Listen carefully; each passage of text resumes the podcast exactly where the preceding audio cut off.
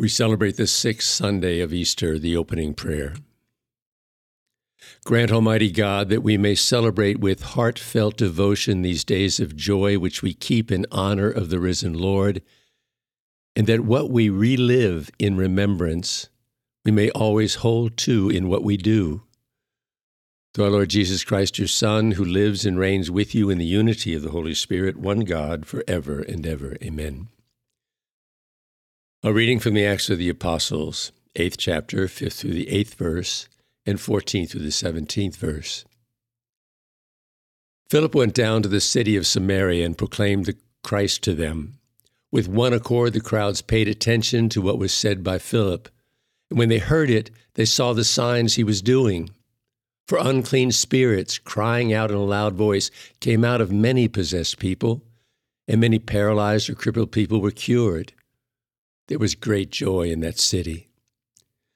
Now, when the apostles in Jerusalem heard that Samaria had accepted the word of God, they sent them Peter and John, who went down and prayed for them, that they might receive the Holy Spirit, for it had not yet fallen upon any of them. They had only been baptized in the name of the Lord Jesus. And they laid hands on him, and they received the Holy Spirit. The word of the Lord. Responsorial Psalm That all the earth cry out with joy. Shout joyfully to God, all the earth. Sing praise to the glory of his name. Proclaim his glorious praise. Say to God, How tremendous are your deeds. Let all the earth cry out to God with joy. Let all the earth worship and sing praise to you, sing praise to your name. Come and see the works of God, his tremendous deeds among the children of Adam. Let all the earth cry out to God with joy. He has changed the sea into dry land. Through the rivers they passed on foot. Therefore, let us rejoice in him. He rules by his might forever. Let all the earth cry out to God with joy. Hear now, all who fear God, while I declare that he has done for me. Blessed be God, who refused me not my prayer in kindness. Let all the earth cry out to God with joy. A reading from 1 Peter, 3rd chapter, 15 to the 18th verse. Beloved, sanctify Christ as Lord in your hearts. Always be ready to give an explanation to anyone who asks you for a reason for your hope. But do it with gentleness and reverence, keeping your conscience clear, so that when you are maligned, those who defame your good conduct in Christ may themselves be put to shame. For it is better to suffer for doing good, if that be the will of God, than for doing evil. For Christ also suffered for sins once, the righteous for the sake of the unrighteous, that he might lead you to God. Put to death in the flesh, he was brought to life in the Spirit the word of the Lord. Hallelujah verse. Whoever loves me will keep my word, says the Lord, and my Father will love him, and we will come to him. Hallelujah. The gospel for this Sunday is taken from St. John, 14th chapter, 15th to the 21st verse. Jesus said to his disciples, If you love me, you will keep my commandments. And I will ask the Father, and he will give you another advocate to be with you always, the Spirit of truth, whom the world cannot accept because it neither sees nor knows him. But you know him, because he remains with you, and I will be in you. I will not leave you orphans, I will come to you. In a little while the world will no longer see me, but you will see me because I live and you live. On that day, you will realize that I'm in the Father, and you are in me, and I in you. Whoever has my commandments and observes them is the one who loves me. And whoever loves me will be loved by my Father, and I will love him and reveal myself to him. The Gospel of the Lord. Take the next few moments as we listen to this music to ponder the images and the thoughts that come to you as you listen to these readings.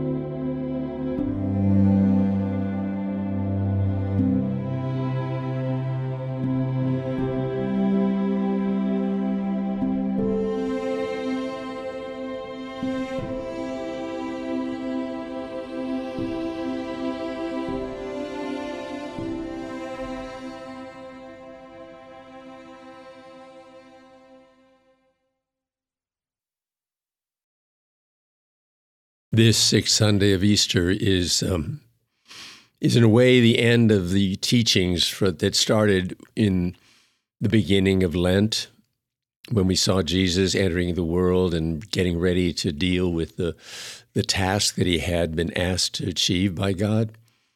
He was tempted and tested. And he proved that he had something in him that was going to enable him to be focused and to do what he was called to do. Next Sunday, we celebrate his return, ascension to his Father. So, what I love about the opening prayer of this liturgy is the is the beautiful way in which it describes what the scriptures are. I don't know what life would be like without scripture. How would we know who we are or what we're here for? And that beautiful image of we are reliving it as we remember it. So, what does that mean? If you remember a story and you're reliving it, then it must mean the story that you're talking about is your life, is who you are, why you're here. People ask all the time, What's the truth? What's true? Well, the truth is this story. I don't know what we do without the Bible, without Scripture. I mean, religion is obviously grounded in it, and Christianity and Islam and Judaism all basically are, are founded on the story of Abraham, the beginning of this incredible revelation of God to his people. So it's so important that you and I, if we're going to be people of the truth, know the story. Because whatever story is in us is the story we're going to live. And I want to go back to sort of the essence of this story with you.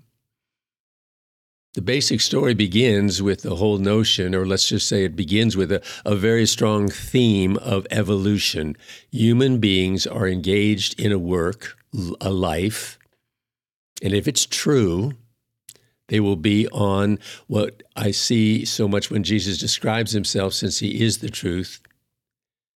It is a way of life. Jesus says, I am the truth, the way, and the life. I think what he's saying is there's a truthful, there's a, a truth, a way to live life here on this earth so that it is what is intended to be for you, for you, and for your continual life after this life. And to turn that into a test of whether or not we obey each the, the, the, the, commandments of God, it just is to ruin the whole thing. Now, you have to look at the whole story, the, the big story, and what it's what it really does reveal is that we have been created, this earth has been created by God. Maybe three and a half billion years ago, uh, a bacteria started forming in, in some warm water and the genius of God is that that very thing that happened at that moment slowly evolved into the world as we know it. To believe that that's the way God works is not to fly in the face of, of, a, of a denial of his, his power by saying he didn't make people you know, out of clay and then breathe life into them. That, that is another, it's the same story. He created this. But I love the evolutionary theory because it underscores who we are in this world and why we're here. We're here to evolve, to change, to grow. So it's interesting that when God created the world, he also created angels, and that's a big part of the story that often is not, is not really paid attention to. Why is it important to talk about angels? Because they are beings with power and God created them. And the story is that he explained to them one day that his plan was to create out of this little bacteria, this, this thing that would grow and change and develop over, you know, millions of years and and it would become like the angels. It would an animal would become like them, and God would take that beautiful evolution of of of, of animals into humans. He would take it and and and guide it and lift it up to where it would be just a little less than the angels, enjoying the angels forever. And Lucifer, the greatest of the angels, the thought of people less than him being a part of his life, he just couldn't handle it. And he said, I don't like this plan. I'm gonna I'm, I'm opposed to it. And if you don't believe that, then you don't believe in evil. You don't believe that there's a power out there that doesn't want God to accomplish the task of inviting us into a process where together we complete our evolutionary cycle. That's what this world is about completing the work of our own particular path of growth and evolution to a higher level of likeness to God. And isn't it interesting? Jesus created us, but then he did something that really is very special. I mean, he didn't ask trees if they wanted to be created. He didn't ask angels, I don't think, if they wanted to be created. They weren't they didn't exist. But he's asking us to participate in the way in which he has planned for us to grow. And we're against another force. Don't grow. Stay in a lower level of consciousness stay in that more animalistic form of wanting nothing but the world to serve you. And God is going to bring us out of that. But I think, and this makes sense, He said, I want you to be a part of your own evolution. I want you to feel that you have had a hand in what you end up being. It's an amazing gift and a, and a responsibility, but what dignity that is that, to give us that. And that's one of the ways to experience this time on this planet. The average age right now in this country is about 79 years you've got on this planet. And what are we here for? To evolve just like the entire New Testament, Old Testament story watches God slowly evolve who he is in our life so that when we get to the fullness, which is where we are now, that he's telling us the most mystical, wonderful things. He's saying, Look, I've come into the world to tell you something about your humanity. It is so potentially close to who you will sh- you should be.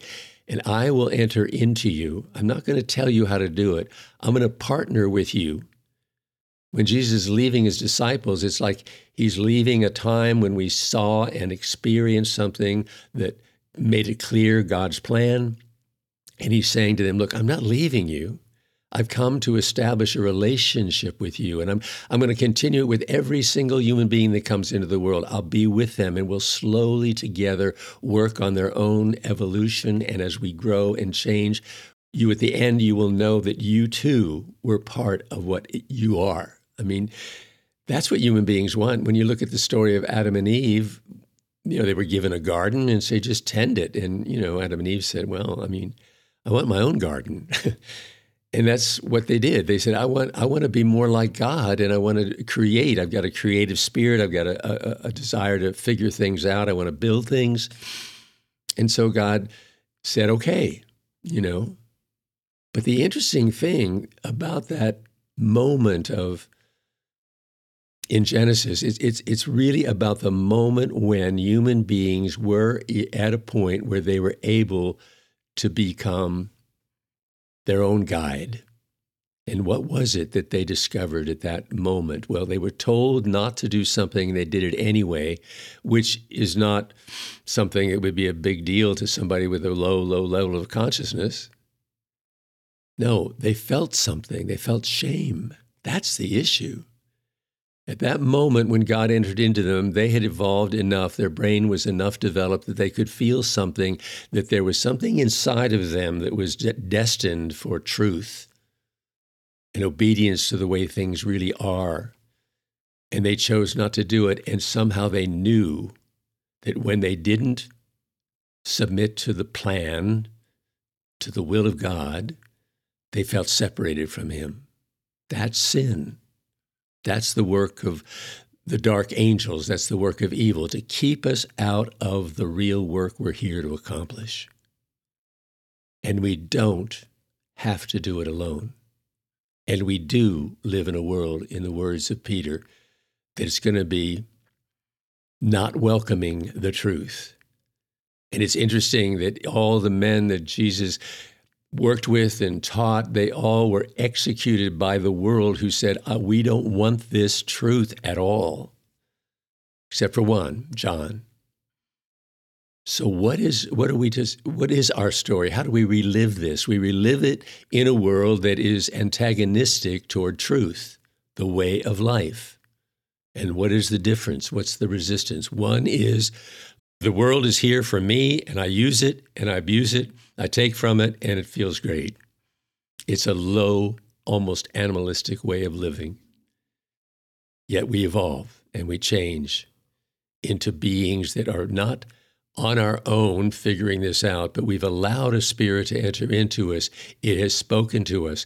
It has told us that it's in us. And then when it's in us, with humanity and divinity together, we evolve to the highest level of a human being, and our entire life is there for service. Another core thing to believe that is often hidden by the evil of the world is that God is not here, God is not in your life to be served, but to allow Him to serve us. So important unless we allow Him to love us, to serve us, to be the source for us, and we know that without Him we can't do this work, that's the work that we have with God. And when we surrender our egos to that power in us that is beyond us, but part of us, so mysteriously connected that Jesus has taught us that God the Father is in us, Jesus is in us, the Holy Spirit is in us. That's the fullness of God God the Father, God the Son, God the Holy Spirit. And when we're in touch with that, we grow, we evolve, but not without tension, not without struggle, not without suffering. And what is suffering? It's accepting the fact that there's a force against the good that we long to create with God. Once you lose that story, once you don't see that story unfolding in you, then there's no hope. no hope. And I love, you know, when Peter's saying, look, when people look at you and you have God in you and they're looking at you and say, hey, what is, what do you got? I mean, you have something I want. You have this, you seem to have a hopeful spirit about this corrupt system where we're caught in. And he said, be gentle. Don't, don't say, you don't have it, you're stupid, you don't, you're, you're not worth anything. No, just be gentle because they're going to attack you. And let them attack you for being a source of life for them. That's fine. Then it's going to be tough on you. But don't ever lose hope that you are reliving the story that began a million years ago when when when animals that were walking on all fours started walking bipeds started and, and they evolved and developed into this whole wonderful event called salvation history and you are never alone that's the story and you have work to do what i'd ask you to do is erase the image of heaven and hell, though that, that, that there's a reality there that there's a price if you don't do this work. But just think of it not as something that you're doing to earn a place with God. You're doing something that you're always going to know and feel was partly your work. You helped create the, the being that you are by listening, surrendering, accepting. It's a wonderful story, and it has a beautiful ending of being so in God and God in you that actually, when you let go of your body, there is only one you and God face to face. That's the end of the story. That's the hopeful, wonderful end. Amen.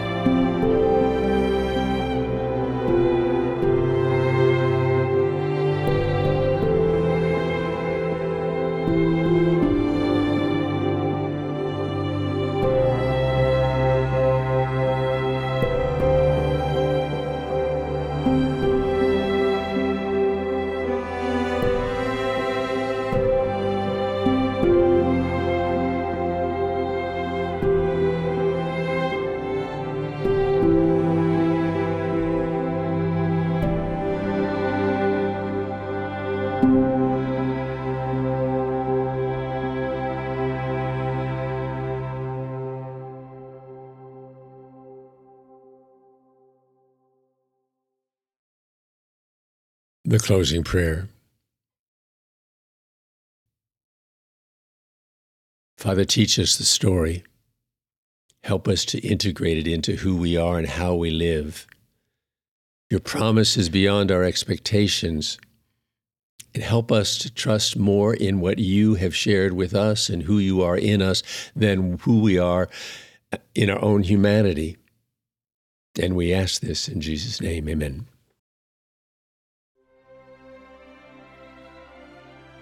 The music in our program was composed and produced by Ryan Harner for this show.